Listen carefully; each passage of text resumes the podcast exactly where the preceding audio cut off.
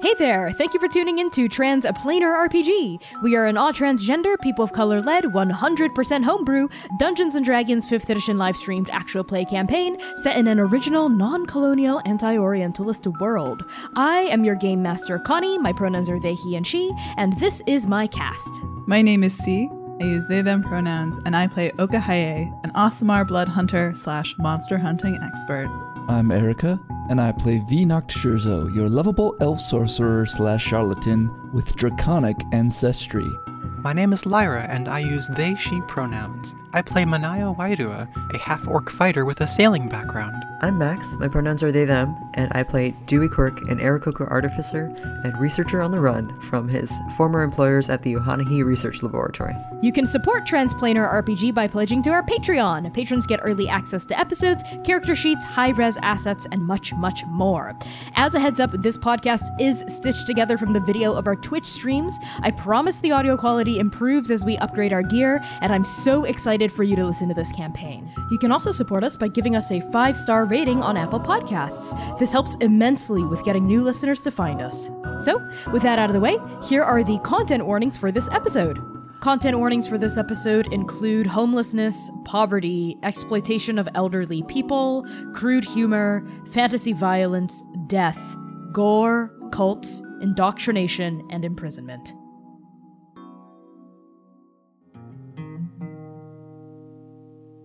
Arc 1, Episode 9 Somewhere Between Mud and Heaven. From Somewhere Between in a Black Odyssey by Seth. And now we start, as always, with a gift from me to you.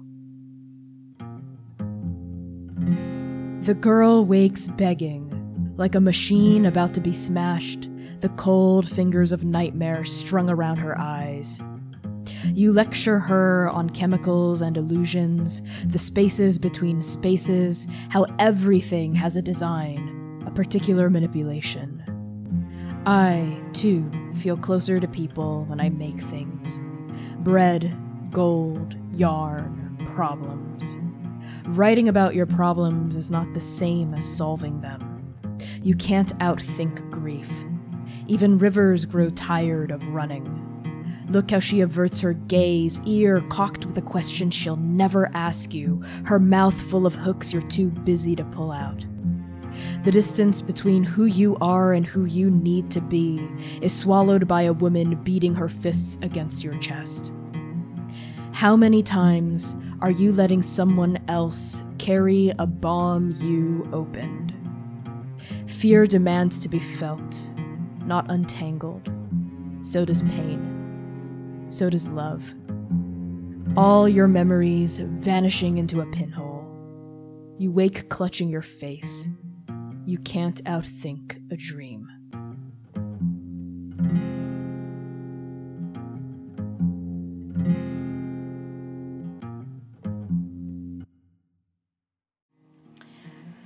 And now we begin the episode with a dice roll. We have reached the donation goals for our next subplot. Oh! And if y'all remember, when Erica's subplot was activated, that made for one of the most memorable episodes in our campaign thus far. See Devin and Max, why don't you all pick a number between one and three? And if we roll a four, I'll roll it again. Are we ready? No, I'm so not ready. Oh my god. Should I even tell you what I get? Or should I just like Good luck. save it until the end? Wait, you should save. I'll save it. You should save it. I don't That was a want you to four, so I'm gonna re-roll it. That was also a four. I'm gonna re-roll it again. It, it really That was also a four. I swear to God, I'm not making this up. Three fours Three That fours is in a row. rated. That's fucked. Okay. I want to know. Okay. We'll find oh, out. we'll, we'll find out whose subplot, whose trauma we're gonna drag up this episode. Are y'all ready? Hop on the hop on the choo choo train to Grief Town, bitches. Oh, God. So let's let's start the episode for real with a marketplace. Dewey, after splitting with the party, your taloned feet find themselves planted in front of a extremely exuberant storefront. In common, the letters read Amara's arcane armor and ammunition. Which you would know is a magical armor and weapon store that is ubiquitous across Endake that only exists in the capitals scattered across the land. Otherwise, you can purchase ma- magical items, weapons, armor, what have you, at special auctions that are invite only. Everywhere you hear bustling voices, you smell food being grilled on sticks, you hear mothers calling for children, and you can sort of feel the humidity of a early morning heat beginning to settle in in this mountain stronghold of Dabathati. What do you do? He reaches a hand to check on, make sure the sword on his back is secured, which is right in. As you stride through the threshold, you pass underneath a logo that resembles sort of like a, a braying elephant in warm colors reds, orange, browns, golds. You feel the sword strapped to your back vibrate with excitement. And you hear a muffled voice in your head go, I feel other things like me in here. Father, where are you taking me? Um, I ignore it and I, I head for. Is there like a counter with? Yes, it's not super busy. You see other people, you assume they're adventurers based on their rugged visages, the leather armor, and the weapons strapped to their body. There seems to be one, like, shop person in here. Behind the counter, a Loxodon woman. If you don't know what a Loxodon is, it's like an elephant person. She's very tall, almost as tall as Manaya, like seven feet, let's say, because she's a literal elephant person, okay, Manaya? You, the only people taller than Manaya are elephants and Goliaths, I think is what we've realized. Um, she has skin sort of like gray marble, and she's wearing a chain shirt outfitted with countless iridescent coils, and a golden nose ring with a ruby is threaded through her nostrils at the end of her trunk like nose. She seems to be helping a young halfling girl and her mom at the counter. What do you do, Dewey? I want to stand a safe distance away from the two people who are being helped, Okay. looking around a little bit nervously. Okay, roll perception. I got a 10. A 10. There's just like various armor from light to heavy, leathers and furs and pelts to like full plate. Some of them are li- like labeled like, ooh, glimmering. This never gets dirty, like stuff like that. And you see like pieces of ammunition, like crossbow bolts, arrows sort of stacked in quivers in like glass cases. There don't seem to be too many swords or axes or anything like that. This mostly just seems to be armor and, like the name says, ammunition. You don't notice anything else. I make a mental note of the uh, glimmering, uh, Glimmering armor. Everclean Everclean armor, yes. To, to mention it to me. Sure. Eventually, the halfling girl and her mother step away from the counter, and as you step up to take your place in line, you pass by one such display case of ammunition, and you see one is labeled Unbreakable, shatter the hide of an armored bull. This Loxodon woman turns her sparkling gaze upon you and says, Hi there! Can I help you? That that's a good question. Uh, do you offer disenchantment services? Disenchantment services? What do you mean? Um, I, um, I have something I need to not be magical anymore. You're enchanted? Well, you just, you look like a normal Aarakocra to me, Sonny. No, I no, I have some. I'm not enchanted. I'm a, I'm a person. Is it your sword then? And at this, your sword vibrates even more, and you see like her glimmering eyes fall upon the slightly quivering hilt, and her I trunk. hand over it. Okay, you uh, roll sleight of hand against her perception. Let's say she got she got a nat twenty. I got a nat one. So I literally, I literally just go. Uh, but your your hand vibrates on the hilt, let's say, and it just like makes her hand move. And her trunk, as it's swaying, you know, as she's been talking, it suddenly freezes. She looks at you, and then there's like a pause, a str- an odd look on her face. Would you like to try to discern what the look is? Sure. Roll insight. Oh shit, that's a 21. Wow. Okay. uh, as you peer at her, she looks both surprised, taken aback, and there's a glimmer in her eye that looks similar to like the glimmer you might find on an urchin's face uh, when they find a nice fat gold coin on the ground. And then her trunk starts swaying again. She says, "Oh." You want to disenchant that thing? It looks pretty powerful to be moving on its own. How about this? I'll buy it off ya. Eh? I would. Mm, 100 gold. okay, first of all, my my craftsmanship is, I think. Uh, never mind. I just I just need something disenchanted. Can you do that for me? Sure thing, Sonny. How much money are we working with here? Because my services are quite luxurious, I must say, for things beyond just the bread and butter of my store. I'm Amara, by the way. And you recall that the name of the store is Amara's Arcane Armor and Ammunition. So, uh, what's your budget here, Sonny? I, I scoop out all the gold coins I have, which is 10. Mm, I don't. I don't think I can do any disenchantment for you for ten. But like I said, uh, if you if that's what you're talking about, she gestures with her trunk toward the hilt of your quivering sword. Why don't you pull it out and let me take a look, and I can maybe eyeball a nice price for you, or we could maybe come to a compromise of sorts. I don't want it out in the world. I. I. Ah, a dangerous one, is it, Sonny?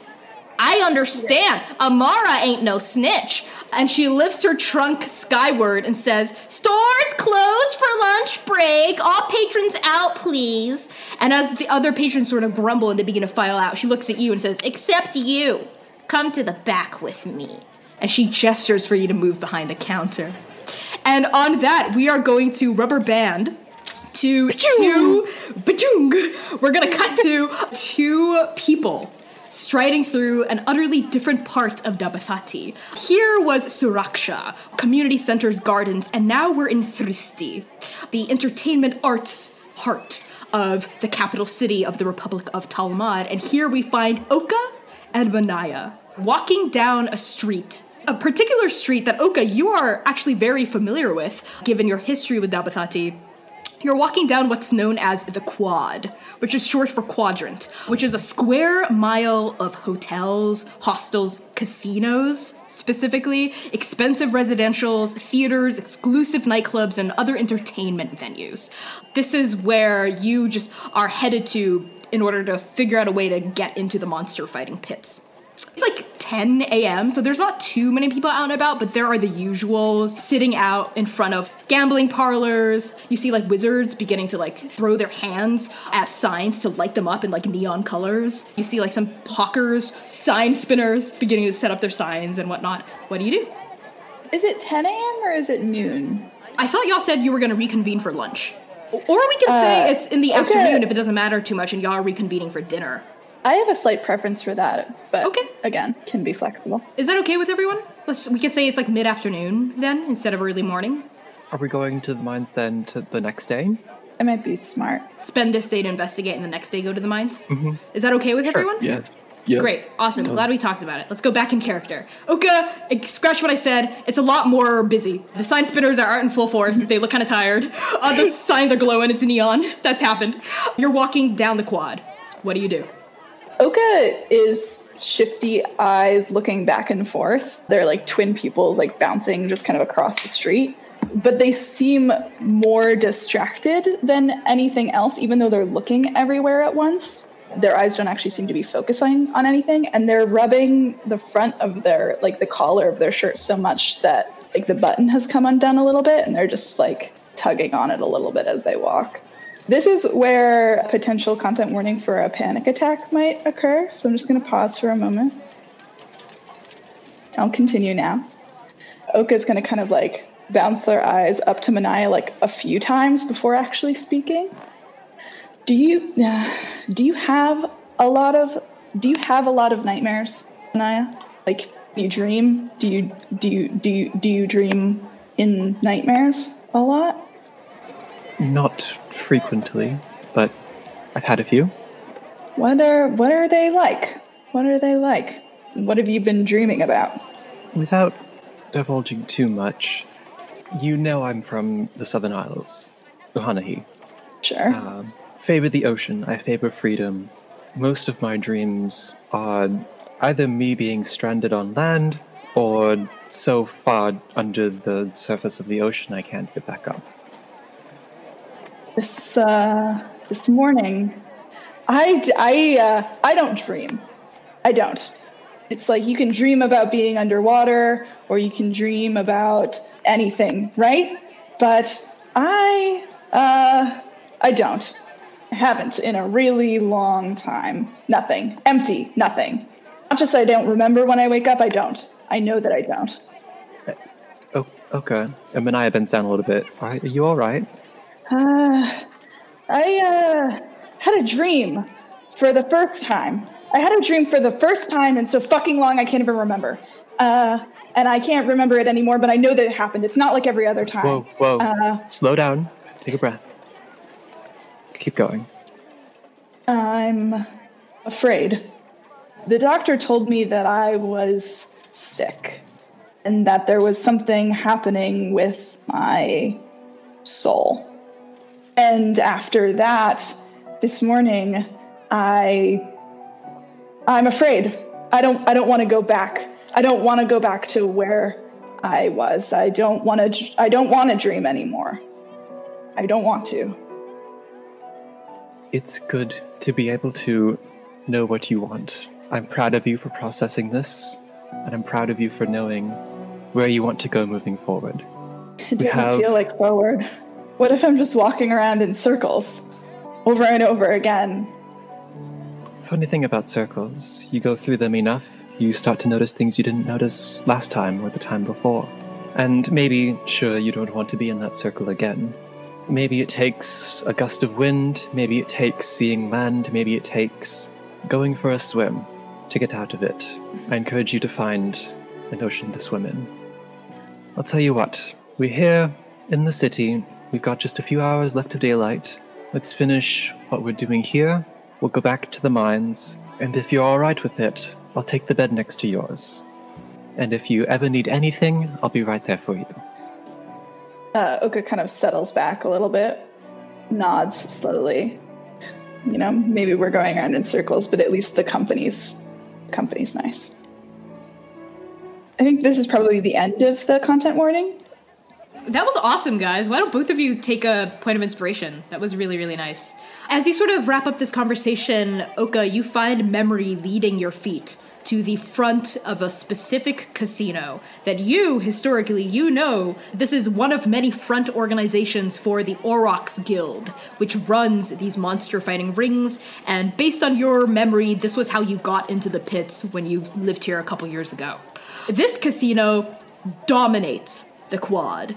Its roots sprawl out in every direction, and there's like a huge line actually that wraps out front, even though it's barely like 4 p.m. There's like steps leading up to it.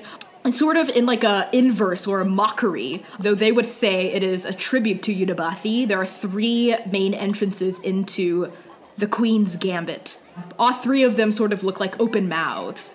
But instead of an orc, an elf, and a dwarf, uh, the mouths are a tiefling, a half elf, and a human.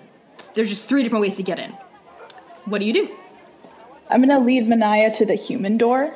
And is there is there you said that there was a line to get in, eh? Wrapping out of the tiefling mouth specifically. You know that each mouth sort of deposits you to a different area of the casino. The most popular one are usually the slot machines, which is the tiefling. Games of pure luck. Are there bodyguards? Yeah, they're bouncers. They're sort of loitering around, keeping a loose eye on things. I'm just gonna lead us through the human mouth. At- you know this at place? will. I've been here before, once or twice. It's a good place to go if you study monsters. As you stride up to the human mouth, it is the one that is that has the smallest line. Let's say you would know that this de- deposits patrons into uh, games of what they call pure skill, but you know that's not really true in a casino. Uh, this is stuff like poker, mahjong, games where you stand a chance based on your skill level. And as you walk up to the human mouth, you see a, a big burly elf bouncer look up at Manaya, down at you. He doesn't say anything and sort of lets you pass. And as you walk through this gaping mouth, you smell instantly alcohol and smoke.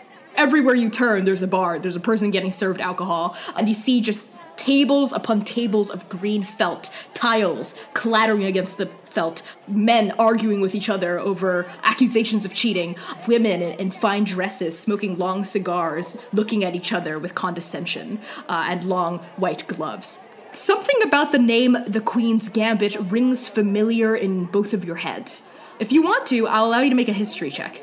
Oh, I'll be doing that. Thank you. I can't cough on command, but Maya, Wow. Manaya coughs twice. Okay. Uh, 22. 22, Manaya.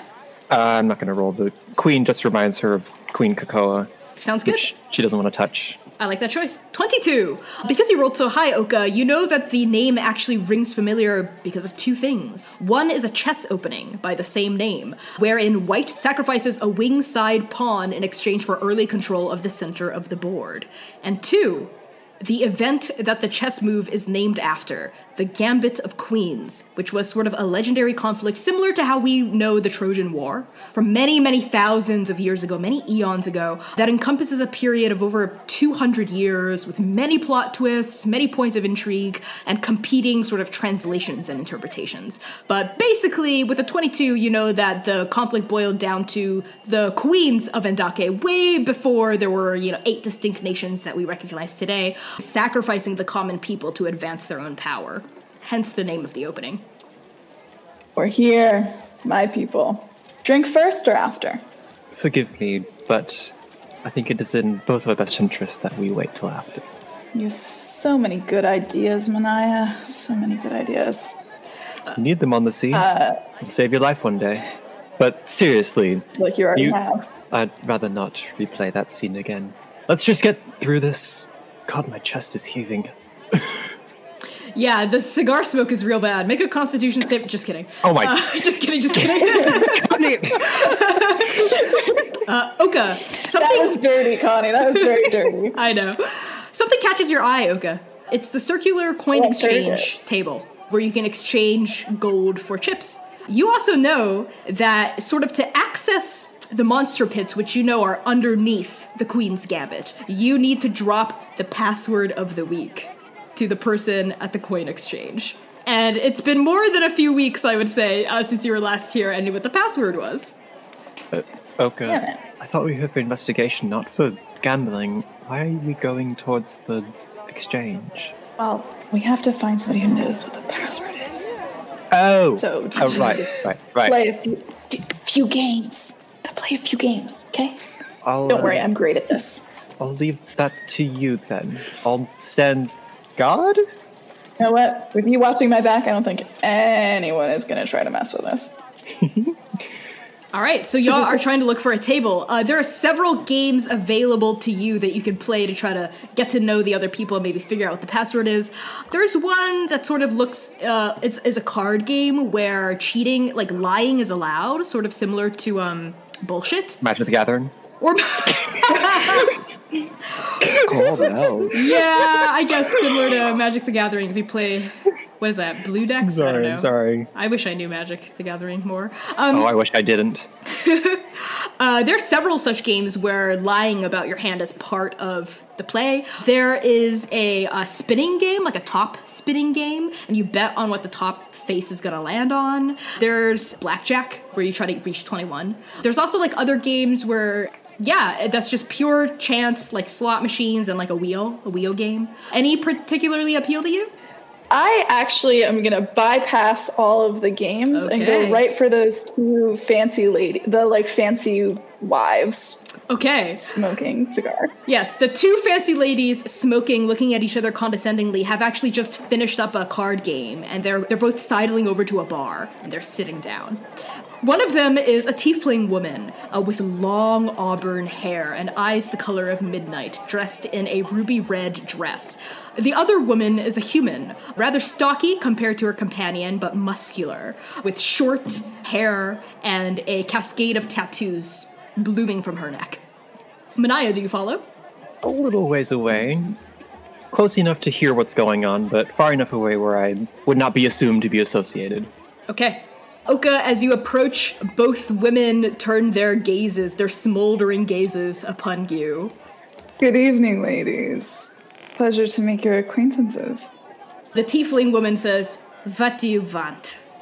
I'm over here to get a drink. And you know, games aren't really my thing. Or at least, not these kind of games. And Oka's gonna like thumb their lip a little bit, like kind of in a sexy way, but also in a kind of like, look at this scar that I got from fighting monsters kind of way. You know what I mean? Uh-huh. Uh, the human woman sort of looks you over, gives you like an appraising glance. Are you one of the fighters we're sponsoring? I thought you weren't allowed to reveal yourself. I'm not exactly revealing myself, am I? I just, you know, need to get to where I'm supposed to go. Hmm. Which one are you? The bull or the pig? The bull. Excuse you. Oh, interesting. I think the that would be pretty obvious. All right, well, I don't want to break any rules or have my auntie be voided, says the human woman. We'll see you down in the pits. And they begin to get up to leave. Um, and it gets into the pits. What? Use the password. what- Listen, I'm a fighter, not a uh, not a mind guy. Okay? I uh, listen. I get tr- I do a lot of training. Okay, I do a lot of training, and I get hit in the head sometimes. Understand? I don't remember the password. I suppose you are rather hard headed if you are the bull. You forgot the password, it got knocked out of your head. Oka pouts. I grow bored. I grow bored of this conversation. Paragon 8. And the two women begin to sidle off. Uh, they brush past you, Manaya, on their way out. They don't seem to notice that you and Oka are related. Do they bump into me? Do they physically touch my pristine? No, kidding. Do you want them to? I mean, they're they're try- they're they're giving you a, a berth, you know. Okay, okay. Yeah, they're not they're not just- being antagonistic. They're just walking past you. Oka, the word, the phrase, the password rings in your head. Paragon eight, uh, and as this ringing, uh, we're gonna cut over to our most beloved fourth member of the party, V. You consult the address that Balraj wrote down on a slip of paper to you when your party was first traveling across the northern badlands of Talmud to reach Dr. Oluso's homestead. And as you look from this address and then you look up, you see what used to be an orphanage. This is in the district of Suraksha, so the same district that Dewey's in, but in a far poorer, more run-down place. This is close to where the slums are. Sort of see peeling paint coming off of the pillars. You see like an unkempt, kind of overgrown statue, like altar out front of Yudabathi. Some shingles are missing from the roofing, but there's someone sitting outside this kind of dilapidated-looking orphanage on a rocking chair. This sort of older, grung woman uh, is just rocking with sort of a blank gaze looking out, a milky white gaze uh, looking out, and she sort of has her webbed hands folded in her lap. You do hear voices coming from inside though, so you know it's not totally abandoned. And you can smell maybe dinner cooking, like a stew or something from deeper inside, cut, wafting out from an open window. And finally, you see a brand new poster that's been put up that looks like the newest thing here, right on the door of the house, resembles a painted chrysalis. There's nobody coming in and out at all that I see. Doesn't doesn't seem to be, no. But you, but you just got here. Right. I actually would like to like spend I don't know a half hour just like scoping the place out, seeing if people come in. I'm particularly looking for Balraj, if I can see him. You're gonna case the joint Um, without going in. Yeah. Okay. Yeah. Tell me how you're doing this. Are you? I mean, the grung woman's right there. She doesn't really react to your presence. Is it the type of neighborhood where the buildings are right on top of each other, practically touching, or is there like does it have a property around Yeah, it? sort of think like Chicago brownstones. You know, they're like kind of next to each other. But this orphanage specifically is the only one with like a garden nearby, and there's like a low Okay. kind of broken down, shitty like iron fence around it that you could easily scale. I want to do disguise self and just make myself look like just sort of a feeble, much older tiefling. The horns look like they've seen better days. Sure. Hair's kind of stringy, just real poor. Uh, Okay. Um, I'll sit sort of on the property or like right on the edge of the property and act like I'm begging for money from anyone who might pass by. Meanwhile, I'm like trying to like just investigate and see anything unusual or like security wise or anything that might be a trap. Anyone in the windows or coming in and out. Okay. As you do this, roll perception for me. 16. 16. Your eye catches movement through the left window. There doesn't seem to be a curtain, so it's not very hard to see inside. You see what looks to be maybe like a, a kitchen, and you see someone enter. Not Balraj, but the tiefling woman from earlier that was with Balraj in the soup line. You remember that her name was Grace. She looks extremely like stressed out. Uh, her hair's like everywhere, and she sort of has this huge pot of soup that she's like carrying into the kitchen. She sort of throws on top of a stove and starts trying to light light wood. I'm gonna cast message to Grace and just in a in like a ethereal voice as possible, just be like, Balraj needs to go outside. Uh, you see, you don't hear because it's like several feet away, but you do see her flinch. Her elbow catches the edge of the soup. The soup bowl starts to tilt over. It smashes onto the ground and stew goes everywhere. As she sort of, you see her kind of scream and you see steam rising. The soup is probably kind of hot. she falls onto the ground and her dress is covered in stew. Well, that didn't go well, did it? uh, um, so yeah, uh, V hears all that, and Well, you feels see it little- rather. You hear nothing. It's like a silent movie. Right. I, I, see, I see all this drama. I'm like, oh shit. So then I'm just gonna go the old woman and be like, uh, excuse me. Uh, the grung woman doesn't slow down rocking, but she does look up a little with this like kind of vacant gaze. She says, "Who's that? Who's there?" I'm just someone who's a bit down on my luck and needs a little bit of food. Little bit of food. Well, there's stew cooking on the stove, darling. And you see uh, someone rush into the kitchen, Balraj, start helping Grace up and like wiping her down. And Grace seems to be shouting at Balraj a little, and Balraj looks really confused. I'm gonna cast message to Balraj and be like Oh my like, god, okay. Balraj, I need you to come outside. Balraj flinches, slips on the stew, falls on his ass, and lets out like a cry that you hear through the muffled window. You hear him go, My tailbone! How am I hurting these people? And the grung woman goes, Are you the devil? Who's speaking to me? Uh, there's no, I'm no, I'm just a humble servant who needs, who needs some food in order to keep going. The Chrysalis will accept you. We accept all. They said that they're going to make me have teeth again, uh, have have good eyesight, uh, not ache and hurt all the time. I just have to be loyal and faithful. Go in. The children are always welcoming. Oh, thank you so much. And then I kind of hobble up to the doorway and, um, yeah, I'm gonna keep up with this facade for a little bit. I'm gonna feebly just on the door. Doesn't sound very feeble. It sounds like a douche, douche, I know. I, I always picture knocking on the door to be like a giant castle, even if it's a little door. Okay, sounds good. One, uh, one, one second, please. Uh, can someone else, Fatima? Can you can you get the door, please?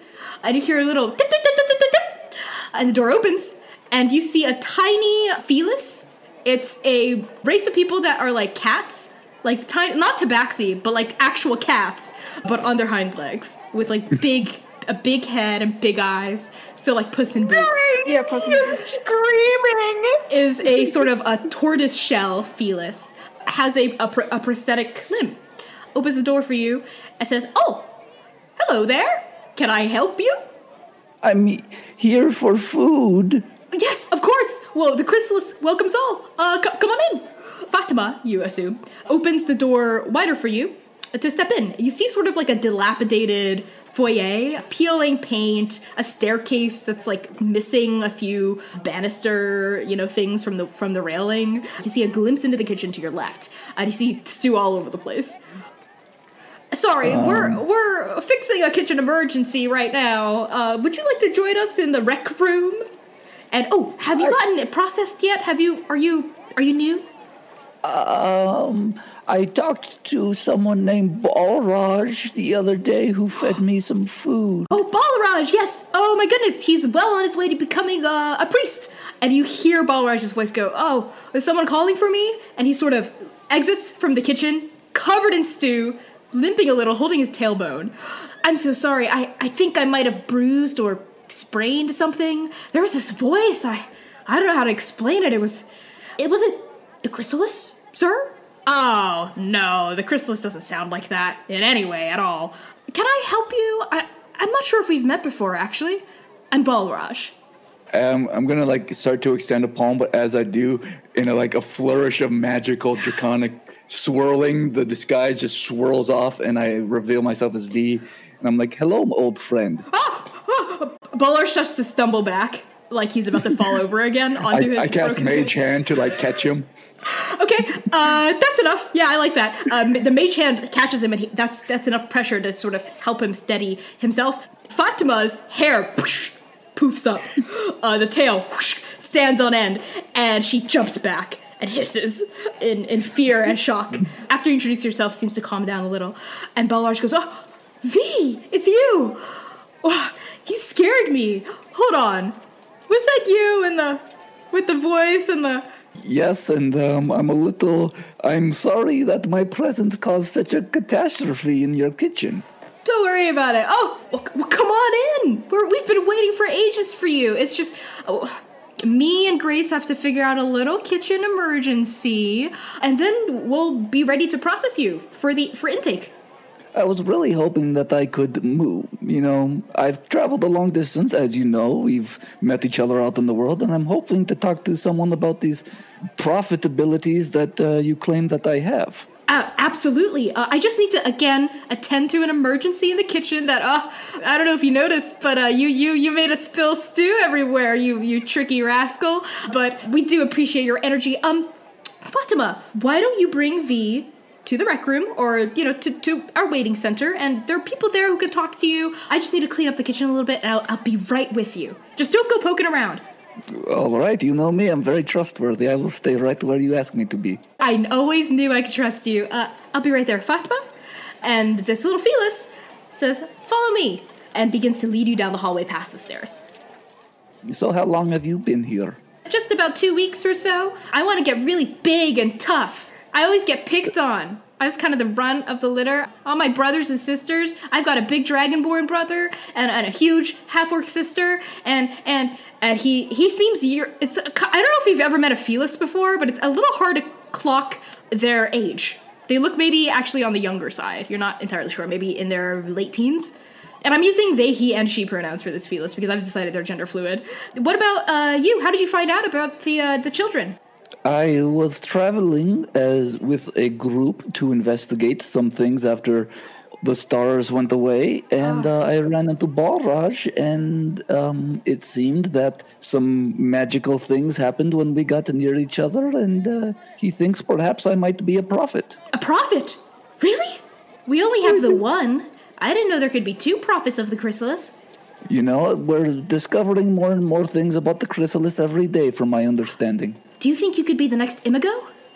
One can only hope. Uh, why don't you roll nature for me? Ooh, nature. I don't even know what nature would be for me. Yeah. Hold on. That is, I think, intelligence, weirdly enough, instead of wisdom. 12. Imago, Imago. Uh, the final and fully developed adult stage of an insect, typically winged. Okay. You know, if I can somehow contribute to such a wonderful purpose as I, I've been in in this city for a day or two and seeing you all do such wonderful work, I uh, if I can add to that wonderfulness, I will do whatever I can. Of course. Uh, well, the rec room's right up front. I'm sure everyone will be so happy to meet you. Wow, another prophet. I can't imagine. Out of the corner of your eye, based on your passive perception, before you enter the rec room, which is sort of like a sitting room, you notice a small door sort of built into like under the stairs. You notice like a lock on it. Uh, and as you pass this small door, uh, you finally enter the rec room where you see a bunch of people, you know, sitting on like these moth-eaten couches, on the rug, in front of like a unused fireplace. You see some people praying in front of an altar that, based on the fact that there are three candle holders, used to be for Udabathi, but has been cleared out and has been replaced with a golden statue of a chrysalis. And does it look like there's anywhere like where the people are doing this sort of processing at this point? Uh, there seems to be like a little desk right as you enter. You see a human woman behind the desk writing on like a scrap of parchment. As you come and she goes, "Oh, do we have another one?"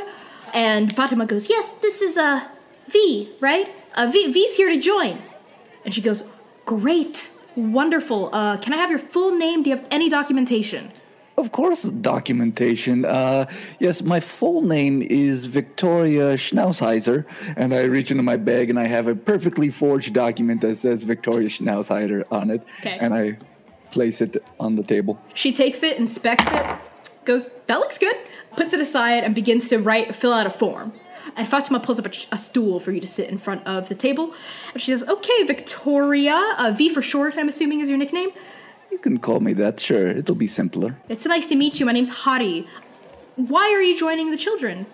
Because I see I ran into my friend Balraj, and he seems to think that I perhaps may be a prophet. Oh, wow. Ooh, another Imago. I thought there was only one. But if Balraj said so, it must be true. Let's see. Uh, where in your life do you feel most dissatisfied? Where look at the state of the world. I'm dissatisfied everywhere. Uh, I mean, in your life, your body. Well, you know, I've always wanted to be a little more, just more muscular. I, um, yeah, I okay. just Mm-hmm.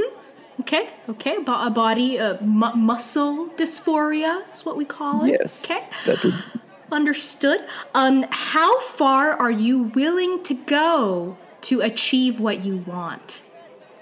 oh, I would kill someone instantly if I oh, had to. wow. Uh, okay. That was actually my next question. Uh, would you kill to achieve your goals? I'll put you down for a yes, not a maybe. Okay. Enthusiastic, yes. Enthusiastic. Great. Uh, would you sacrifice your life for the chrysalis? Absolutely. What? Oh, okay. All right, Fatima, we got a winner here. You really are shaping up to be a good prophet. And of course, last but not least, um, do you swear to never, ever, ever, ever, ever, ever betray us in any shape or form?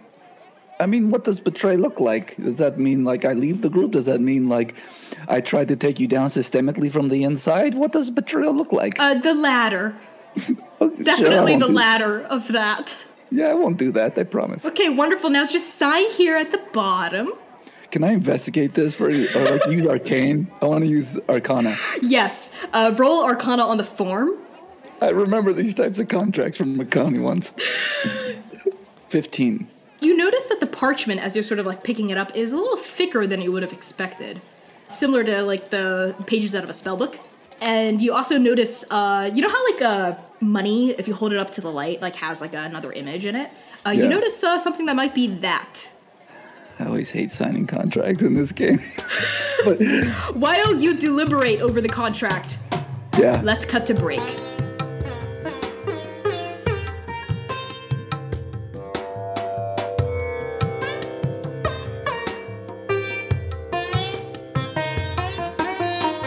We are going to settle our sights on a most unfortunate soul, or not unfortunate, but uh, someone in conflict, let's say. A most conflicted soul indeed. Dewey.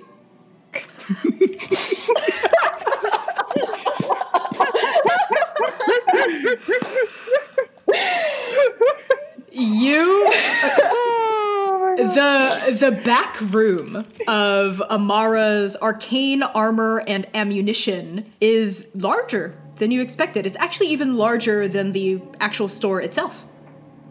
The Loxodon woman, trunk swaying, has directed you behind the counter through a door with a lock that she procured, you're not sure where, but from her chainmail somewhere, a key. She unlocked it, and with a click, it swung open on perfectly oiled hinges. As you stepped through the threshold, it's vast, almost like a warehouse. Like huge, it's huge actually. Uh, based on what you remember seeing outside, there definitely wasn't like another huge store next to this. It's covered in these cardboard boxes of varying shapes and sizes are just stacked all over this vast space. There are some floating orbs of light that illuminate the inside, but you can't see any walls or anything like that. But based on like how many boxes there are, it's pretty huge. Uh, she moves to close the door behind you. Uh, what, what's back? What's back here? this is the back room of uh of my store. Um, I'd, I'd feel more comfortable if we left the door open. I mean, there's no there's no one in the store, right? Uh, it's just customers. Sometimes kids run in. I don't want anyone come running in here and getting hurt. I'm just gonna. As she moves moves to close the door with her trunk. Okay. Okay, it clicks shut and locks.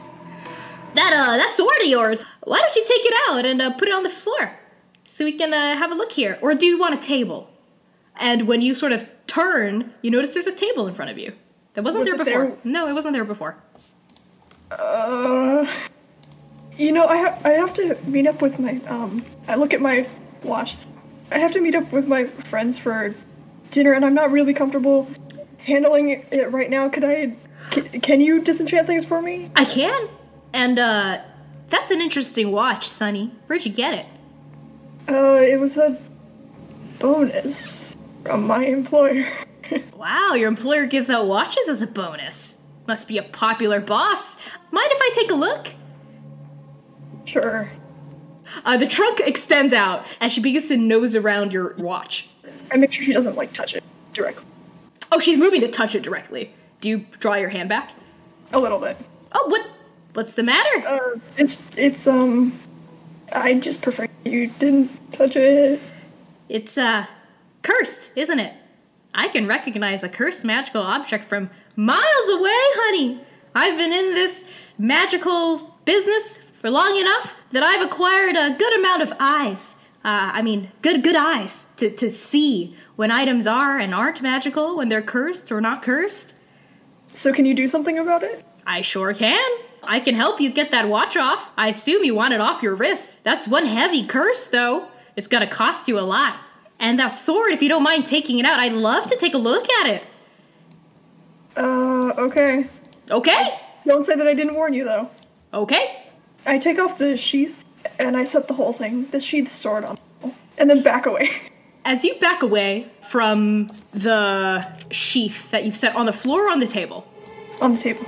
you f- see your sword son vibrating really intensely on the table, rattling immediately, and you can sort of hear the voice growing fainter in your head as you back away. "Wh- What are you doing, father? What? I miss you. No, don't leave. Where are we? What's going on? I can't see anything. And then you see this Loxodon woman approach, her big trunk-like feet, thum, thum, as she gets closer to the sword. Uh, and then she reaches out her trunk and wraps the tip of it around the hilt and begins to pull it out. And as the sword is revealed, it begins to sh- shake violently in her hand. She goes, "Oh, oh, you got a feisty one here!" And it whips out all the way, and it's like fighting with her trunk. You know, it's like flying all over the place. But she has like a really strong grip and is able to to uh, like wrestle it down and it's just like shaking in her trunk. And you see that the cracked gem on the pommel the, the hilt is is glowing very brightly. It's like flashing different colors. You can hear the voice in your head now distant but like it's shouting. Like there's someone shouting at you from across the room being like father that's not you! Don't stop! Go- come come back! Can I tell it to chill? yeah you can do whatever you want. It can communicate with me telepathically, right? Yeah. So I, I just, I'm like, can you calm down, please? it just goes what's going on what's happening is this what's this woman doing to me Uh, I look at the, the woman. I'm like, so what? It does. It's well. There's some good news uh, and and some bad news. The good news is it's not cursed. Uh, the bad news is your sword seems to have gained sentience somehow, which means obviously it has a mind of its own now. Is it talking to you by any chance? Hi, hi there. Uh, it says to the sword. The sword goes. I don't want to talk to her. I, I can do my best to remove the sentience if you want. There are some moral questions that arise from that, though. But I can do it if you want me to. Again, it'll co- it'll cost you a hefty fee. I'm I'm saying if you could train this sword, it'll be like a guard dog. Really, no one's gonna expect it. This is a powerful magical item. I I want to buy it off you, frankly. I mean, How about this? If you give me the sword, I'll fix your watch. I have to think about it. And Okay. I pick up, I pick up the sheath and like extend the open end. Okay, it really is a shame, though. She begins to lower it.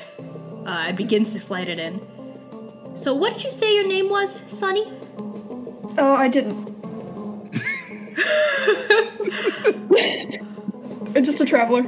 Just a traveler. Why don't you tell me your name? You know, so I can write you down in my little appointment book if you want to schedule an appointment to come back after you're done thinking about it. I know where to find you.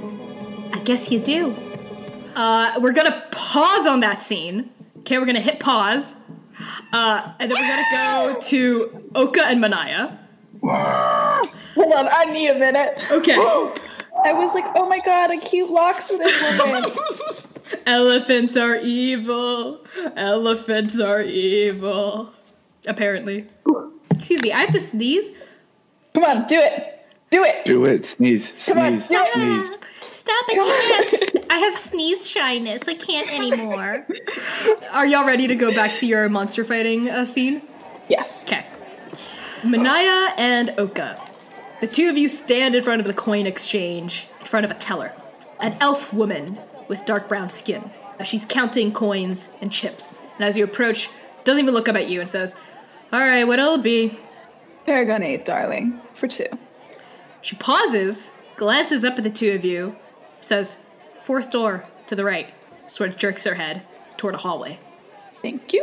See, Manaya, I told you I'm great at this. I promise it's less smoky down there. Manaya is completely covered by smoke. It seems to cling to her.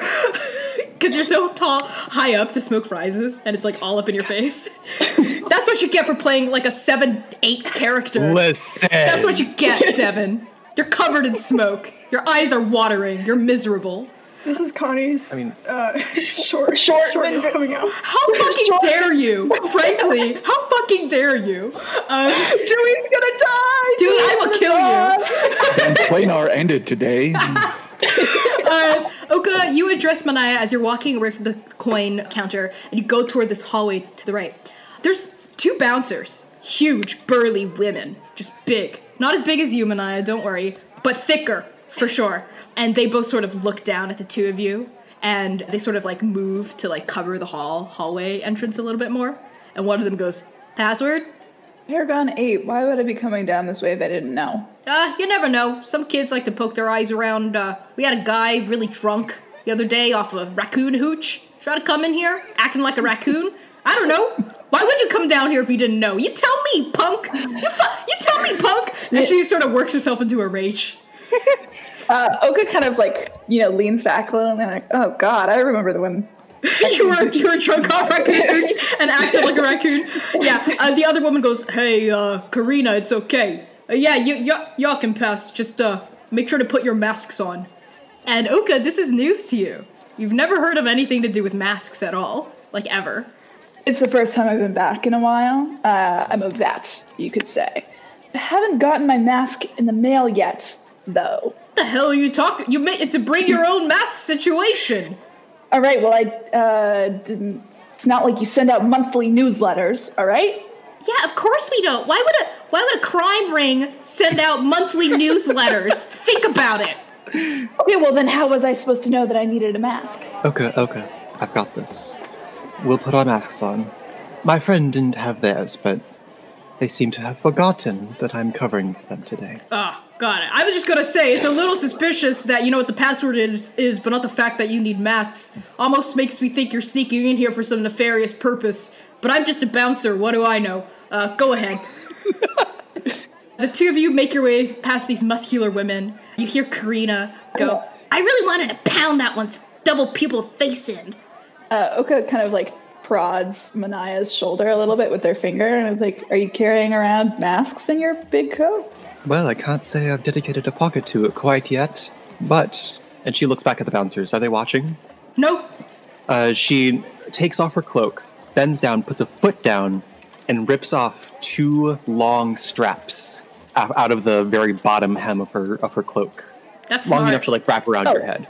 Oh, Manaya, I could I could just use my oh, okay, well. What's done is done. I'll get a new cloak at some point. I actually really like that idea. Why don't you take inspiration for that? Too hot in here to wear a big coat like this anyway. Oka's gonna use the tip of gonna pull out their sword and use the tip to make like eye holes, you know? Cool. we could So you're, like, you're both like I was thinking like thinking like a like a this sort of mask. like a reverse Nose Zorro holes. mask. kind of like a bandana. Yeah, Right? Yeah. yeah. I don't know who Zorro is, but sure. Zorro! Antonio Banderas? Never mind. Uh, so, as the two of you are fashioning this, I'll just say it succeeds. That's fine. You're walking down this hallway and you see, like, there are these, like, paintings that look like they're really good paintings. Like, lining the hallways. They look like masterpieces, actually, of, like, landscapes of Dabathati, of, like, the gods, you know, at their altars. You see, like, Udabathi leaning down, like, bringing what it looks like weapons and war to the people. Like, just, like, beautiful, breathtaking paintings, actually. You both notice in the corner of each of these paintings, etched into the bottom right edge, is uh, a big O with 10 X's around the rim. That Oka you recognize as the sigil of the Aurochs Guild. I think it's pronounced ox. sucks. Uh, you count the doors. There are like doors here. You don't really hear noises coming from behind any of them, but you count the fourth one down to your right, and you reach it. All right, listen, Manaya. I know that you probably have the best heart of anyone I've ever met. You might not like this place. Rest assured, I knew what I was getting into when I told you we should go together. All right, just making sure. But uh, I have your back. And I yours. Oka opens the door. Staircase, descending deep, deep, deep down into the earth. Down we go. The stairs start out wooden, and then they turn suddenly, abruptly, into stone. And the smell of the smoke and the perfumes and the cigars and the alcohol begin to fade from your senses, becoming replaced with the smell of damp earth, the underground, and of course, as you go deeper and deeper, the smell of blood uh, becomes a lot more prominent and the noises of the gambling parlor fade out and are replaced with from the distance uh, growing ever louder and louder shouting. A huge vast crowd underground. And then you turn a corner and abruptly you're there. You see a sort of vast underground coliseum and you've entered from one of many entrances sort of like circling all around the coliseum. This thing has got to be big enough to cover at least like two blocks of Dabathati, like underneath. Oka, this is an upgrade significantly from the last time you were here. When you were here, the pits were not even half the size, if even like a fourth this size. There were not nearly as many seats uh, in the audience. This thing looks a lot more professional, it looks a lot more intense, and you notice every single person in the audience is wearing an ornate masquerade mask. Damn, they fucking upgraded. This is fucking awesome. Holy shit. okay, like pulls pulls their mask up, you know? Mm-hmm. As you pull like your your masks up they, they definitely pale in comparison to other people's masks but no one seems to cast you like a, a second look. Everyone seems to be dressed up similar to those women that you saw earlier. And you notice as you're looking down at this arena like the front like the best seats in the house seem to be vip they're like cordoned off with red like rope.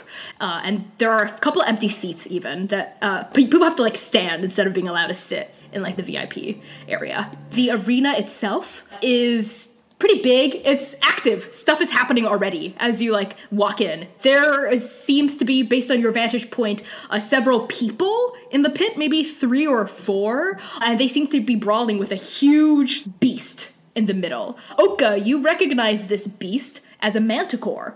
Manaya, you see this like huge lion, like but much bigger than an actual like regular lion with bat wings and like a wickedly curved scorpion tail coming out, and it seems to let out like a rattle and a hiss at the same time. Its mane is also spiked, and its face looks a lot more vicious than a regular lion. Uh, the combatants are not masked, or rather, their masks have fallen off. One of them still has a mask on. One of them holds a trident with a net. Another one has like a long sword out. Someone else is wielding dual daggers. And a fourth one is just casting spells with like a focus in one hand. And they're like blasting at this manticore. And you also notice the manticore suddenly takes off off the ground uh, and its wings start beating really heavily. Even from where you are, you can feel like the gusts of wind blasting up from the audience and hitting you. And then the manticore hits something that sparks. Looks like maybe an invisible force field it lets out like a, a pained cry and it like lowers itself so it doesn't hit the force field again. And you hear someone's voice, an announcer, echoing all around this coliseum, uh, going, and the Manticore's down. It seems to have forgotten the fact that there's a force field over the arena. Good news for adventurers, bad news for our monsters, some say. You know, after complaints we've gotten from audience members getting carried off by harpies and griffins and stuff like that, we've instituted this force field for all of your viewing pleasure. Place your bets, place your bets, people. Who's gonna deal the killing blow? You hear like this, like, this voice all around you. Commend Connie on that announcer voice. Like, as a person who worked Oh, on the radio, very good. Manaya glances at Oka Uh, to lead. This is new territory. I think they're trying to figure out, like, okay, fuck, where the fuck do we sit? But they're eventually, I think, just gonna kind of like grab Manaya's like her jacket and just like start pulling. Instead of trying to go down closer, gonna go up and around to try to get a better vantage point, like from up high, if that mm-hmm. makes sense, mm-hmm. where there are less people. Why don't the two of you make a perception check for me, generally speaking, just at the arena and the audience, let's say? 12. 17. Manaya, you're just sort of taking everything in. This is really overwhelming. Oka, you cast your gaze out over the audience, and for some reason, your eye seems to catch a specific VIP booth that's close to the front. There is a ton of bodyguards around this one person, and you don't see her face based on where you are. Her back is sort of to you, like you're like behind her, but you do see like a kind of frilly pink parasol that's open and covering like the back of this person who's being guarded. That does stand out to you. Is there anything about it that rings out to me? As you squint at the parasol, you notice that there's like kind of girlish, very intricate frilly stitching on the parasol that resembles an O with 10 X's around the rim. Mm. Mm-hmm. I'm gonna try to lead us all the way to like at least a fourth of the way over so we can look at that person better. The battle rages on. If we look at D&D combat, like one round is what like 6 seconds or something. So at this point, the manticore is heavily wounded uh, and is sort of flailing on the ground as like the this huge guy is like driving his trident in, you know, like the, the magician is blasting it from the, the rim. And as you finally find yourself on the correct angle to take a look at this person's face, you notice a half elf woman with these like pointed ears. She's albino and is wearing an eye patch, like a black, like beautiful kind of like goth eye patch over her right eye. She's wearing this like really like kind of Lolita style frilly white and pink dress. She looks young, but you know age can look deceptive on an elf's face. You've never seen Uh. I'm gonna settle. Are there seats where we are? Not a lot, but there are. Oka's gonna sit then and kind of lean in conspiratorially toward Manaya and watch the ring. This is pretty different than the last time I was here. It's, you know, always kind of been a shitty place. I don't love watching monsters kill each other, but this seems. There used to be scholars, monster hunters, people who were training to fight monsters, but this is gratuitous. You notice people like moving through the crowd who are all dressed sort of in the same uniform, like the same black suit with a gold tie, who are collecting money, like bets from people. And you hear the MC go, All right, it looks like the, the battle's winding to an end here. Place your final bets on who's going to deal the killing blow for that huge payout. First of all, before those people in suits come, they're going to ask us for our bet. Where do you suggest we put it? I always like to bet on the monsters. Let's do it then. Now, we're here for Raji, was it? Ravi, Ravi. my teacher. Yes. Are you going to try to scan the crowd looking for her? Uh, yeah, I think maybe Oka is just like, oh, right, that's why we're here. Right. and to it's forget why you're here. so, with your 17, you were not able to see Raji in the audience. If she were here, it would take a really high perception check to spot her among the throng and with everyone's masks on. It's almost impossible, I would say. Those monsters that they've got in the pit, they have those shadow creatures, or so we've heard.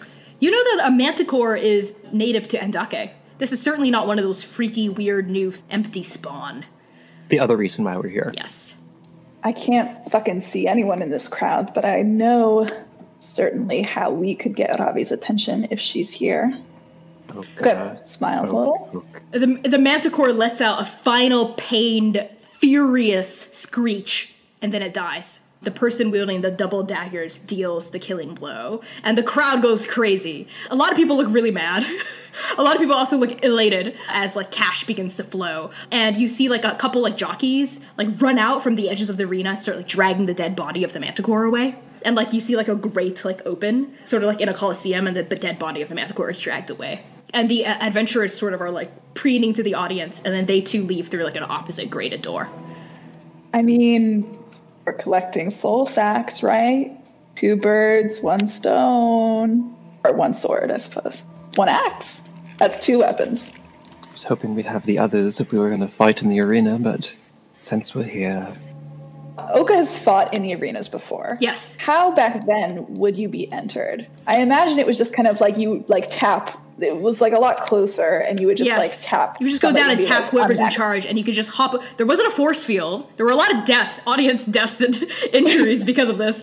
You could just sort of hop over the fence and go in.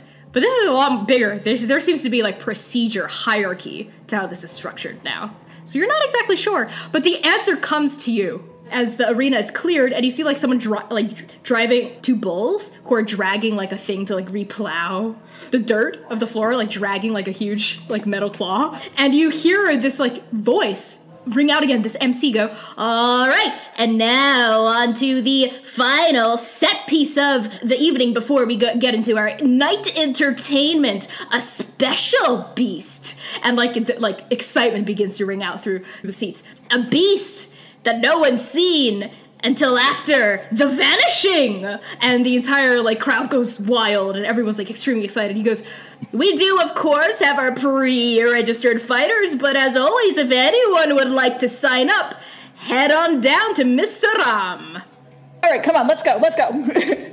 I suppose. We get ourselves killed, might as well go down a blaze of damn glory. Just with your perception checks from earlier you see like a small like line of people. See people aren't super eager to fight but the people who are are really eager like you.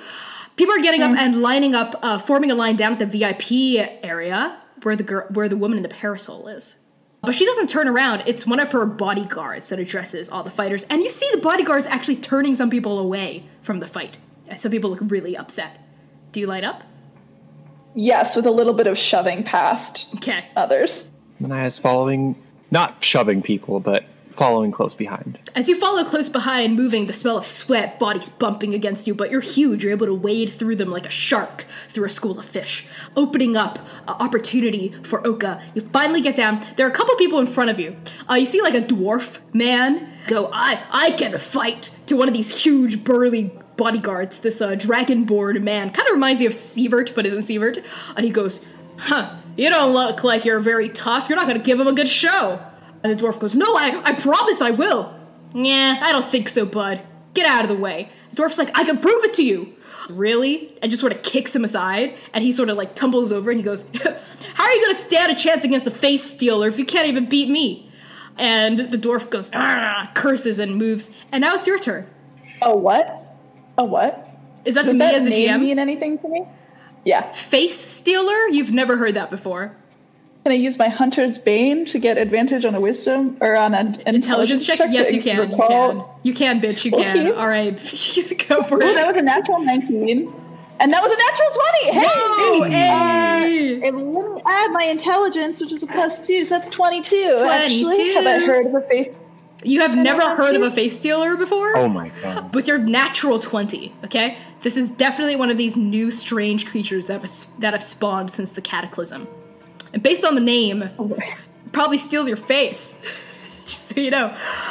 The dragonborn man instantly looks kind of impressed by your size manaya okay uh your uh, your masks kind of suck it's not very performative you know we we want people who who can give us a good show Oka uh, pulls their mask down and Uh-huh. is like, Yeah, your attitude kind of fucking sucks, you douchebag. Let us through. What the hell did you just. Based on that, I'm gonna disqualify you. But before the argument can get any further, you see, kind of behind him, a white gloved hand raise. And he falls silent immediately. And then the parasol moves a quarter inch to the side, and you see the Wait, profile of this woman, this elf woman, right? Regal nose. And when she speaks, you notice her teeth are black. Pitch black. Uh, and she says, It's quite all right. They seem feisty. Let them through. Yes, Miss Raum. Uh, and sort of jerks his head uh, toward like a little path that's been opened for you. Another bodyguard removes like the rope and lets you go down all the way to like the the, the fencing area of the Coliseum. You know how like where like hockey players sit when they're like in timeout? There's like kind of like a mm-hmm. little box like that where like maybe three or four other fighters are that have been let through. None of them really stand out to you except for one. And your attention, both of your attentions are torn between this woman and the monster that is being brought into the arena. You hear the screeching of metal against wood as the grates open again, and no fewer than like 10 jockeys. They have like the poles with the loops on the end to sort of like control rabid animals, but they have it on like various limbs and the long, long neck of this extremely grotesque looking creature uh, that seems to be an amalgamation of limbs with a really long neck and a person's weeping face at the end of that neck and like uh, three pairs of limbs that end in long claws. It's it's it's a large creature. And decorating its fleshy hide are a, is a stitching of a ton of other faces that are all like weeping and crying. But it's not completely covered. There are a few empty spots.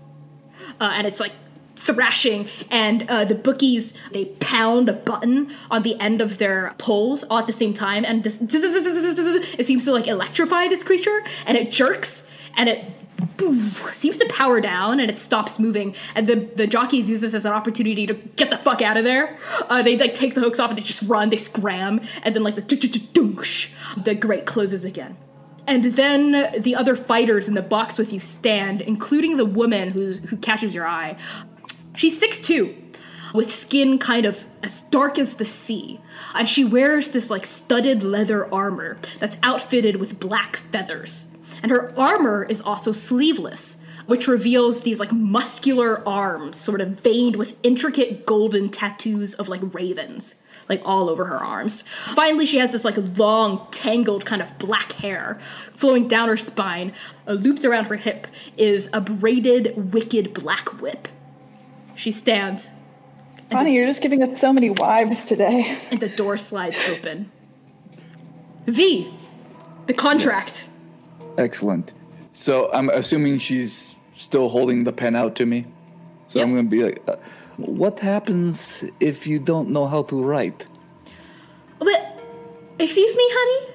You're illiterate? Well, I never really learned how to write. I can, I can sometimes read a little bit of signs, like enough to get around, but not particularly good at writing. Ah, that's okay. We we have something just for that. And she holds out like a pad of ink. Says your thumbprint works too. all right, uh, um, I'm going to put my thumb into the ink Okay. and then I'm going to look at it and I'm going to cast light on the ink on my thumb. So all of a sudden it starts like glowing okay. and I'm going to start panicking and be like, "Oh no, not again!" This everybody and be like stands up and starts like freaking out and be like, "Everybody, everybody, get away!" And I'm going to start sneezing, chew, chew, and then on one like every time I sneeze, my my hands are close to my nose, and on the third one, I'm going to sneeze and cast Ray of Frost onto the contract. okay. All over the contract. Okay. Ice all over the desk and the contract. Okay. And I'm like, and then I'm gonna sneeze again, uh, chew, and I'm gonna use minor illusion to cause like a green spirit to fly around the room, and then just like dissipate. And then I'm gonna sneeze again and use minor illusion to make it sound like a beast is like growling from inside of me. And then I'm gonna sneeze and cause Mage Hand to fly out of my nose, uh, swirling around, pick up the chair that I was sitting on, fling it across the room and dissipate. And then I'm just gonna like hold still, hold still, and breathe. Breathe, and then the light is gonna go down. Like I'm gonna let that dissipate, and I'm like, Every, is everybody okay? You want fries with that? uh, first of all, Erica, I gave you inspiration for that. Second of all, what are you doing? What the hell happened? Well, now the contract is covered in ice. I can't sign it yet. Okay, We have to wait for it to thaw. okay. The woman at the counter has like a little bit of frost on her face. She goes, "Ah, are you okay? Oh no, the contract." I'm a little tired right now. I think I need to rest before I. That this has been happening to me ever since things went away, and I'm, I'm just. Uh, do you have?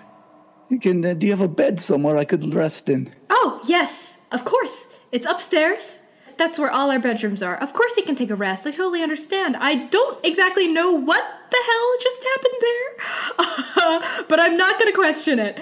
Once dinner's ready, we'll call you down and we can take care of the contract then. Perfect. That sounds wonderful. Thank you. All right. Again, up the stairs, uh, just up. You can find a spare bed. All right, and I'm gonna just like slowly just creak along as if I just went through in a major ordeal. Go up the steps, Okay. make sure like I want to look around to see if anyone's like following me or watching me. Uh, people looked at you when you were doing your sneeze, glow, freeze, spirit, whatever. but people have sort of settled down. They're either praying again, or they're rocking back and forth, or they're snoring on the couch, or talking to each other. None of them are really paying you any attention. I want to take one last look at that the door that's locked with a padlock on it. You take one look at that door, and your char- like charlatan background, that lock does not look very well guarded. You're like, you could probably pick that real easy. Yeah, so I'm going to try to stealthily go that way, but then cast minor illusion to make it sound like I'm going up steps, just Sounds making good. the sound of creaking going up That's there. really smart, actually. I'll give you another point of inspiration for that. Seems to work. No one seems to like poke their head into the hallway, and you look around. You're completely alone in the hallway. I'm gonna try to open this lock. Okay, make a sleight of hand check with your thieves' tools. I'm assuming you have thieves' tools based on your background. 25 biatches. Uh, it, it creaks open. You just, that's it. It was like you had the key. It was Yes. not only fast, but it was silent and effective. And without a noise, the door swings open, and you see, similar to what Oka and Manaya saw, a staircase leading down, leading underground. I'm gonna go right down. Let's go. Okay, V, are you leaving the door open or closing it behind you? I'm gonna cast Mage Hand. Okay. So I'm gonna close. I'm gonna put the lock in there as best as I can. Okay. And then close the door and use the Mage Hand to like put the latch over, so like it looks like the lock is there, even Okay. though you could just swing it open if you want, wanted to. Wonderful. You do that. It's completely dark in here. There doesn't seem to be any light source. Do you like cast light So- on your hand or something? Yeah, I'll just the my gem in my hand. I'll Great. start to glow. holding your gem out in front of you like a flashlight, even though there's no such thing as a flashlight because it's medieval fantasy, uh, you slowly descend the steps. Something about this feels wrong. As you descend deeper and deeper underneath this orphanage where the children of the Chrysalis are operating, the smell is what alerts you to the sense of wrongness first. It's the smell of blood. The second thing that alerts you is the sound the sound of crunching bone and eating. The third thing that alerts you is your light. Your light falls on the edge of something rather horrific, uh, which is the bottom of this basement area. Uh, is where you see, first of all, you see several cages uh, filled with ripped clothes and just like blood. Uh, the cages are open, and you see two familiar looking creatures those sort of like featherless bipedal jaw dog creatures that attacked you in episode one are eating what appear to be what used to be people. They're eating them. There's at least two of these creatures. They don't seem to have noticed you yet. They're sort of in a feeding frenzy. Well, what a pleasant surprise. Okay, and now we cut back to you, Dewey, uh, in this strange, strangely huge, vast back room, impossibly vast back room of this magic shop. You are holding out the sheath, right, to your sentient sword that this Loxodon woman holding with her trunk is about to slide in. She asked for your name, and you refused her. Uh, and as she's close to sliding the sword in, she says, "Oh, um, just uh, what one last thing, um, how's your wife and kid?" And the trunk turns into a hand, which turns into an arm, and rippling all the way up, until this is no longer a Loxodon woman, but a man with a hound's head. You've seen this man once before in your life. Back when you were traveling through the forests of Tulong, he had introduced himself and he reintroduces himself again as the Myriad. Remember me? Prepare to die. And that was the backstory we unlocked. And we're gonna end the session there. The backstory is that I'm going to die. Fuck! We're gonna end the session there. Uh, Thank you so much for tuning in to this episode of Transplanar. Please consider giving us a five star rating on Apple Podcasts. This helps so much with getting new listeners to find us. Music is by Connie Chong, CIS, and Fezlian Studios, used with permission. Audio mixing is done by Mike Graham. Give Mike a follow on Twitter at O Mike Graham. That's O H Mike M I K E Graham G R A H A M. New podcast episodes drop every other Tuesday. If you can't wait that long, tune into our live stream Saturdays at 3 p.m. US Central Time on Twitch at Transplanar RPG. Also, toss us a follow on Twitter, Tumblr, Instagram, and YouTube at Transplanar RPG. We also have a Patreon. Patrons get early access to episodes, character sheets, high res art, and much, much more. And finally, a very special thank you to our Patreon paragons. Abigail Rytel, Azura, Brooke Bright, Cassidy Barnes, Charles, Cora Eckert, Lex Slater, Moonflower Tea, Purple Mouse, and Risa.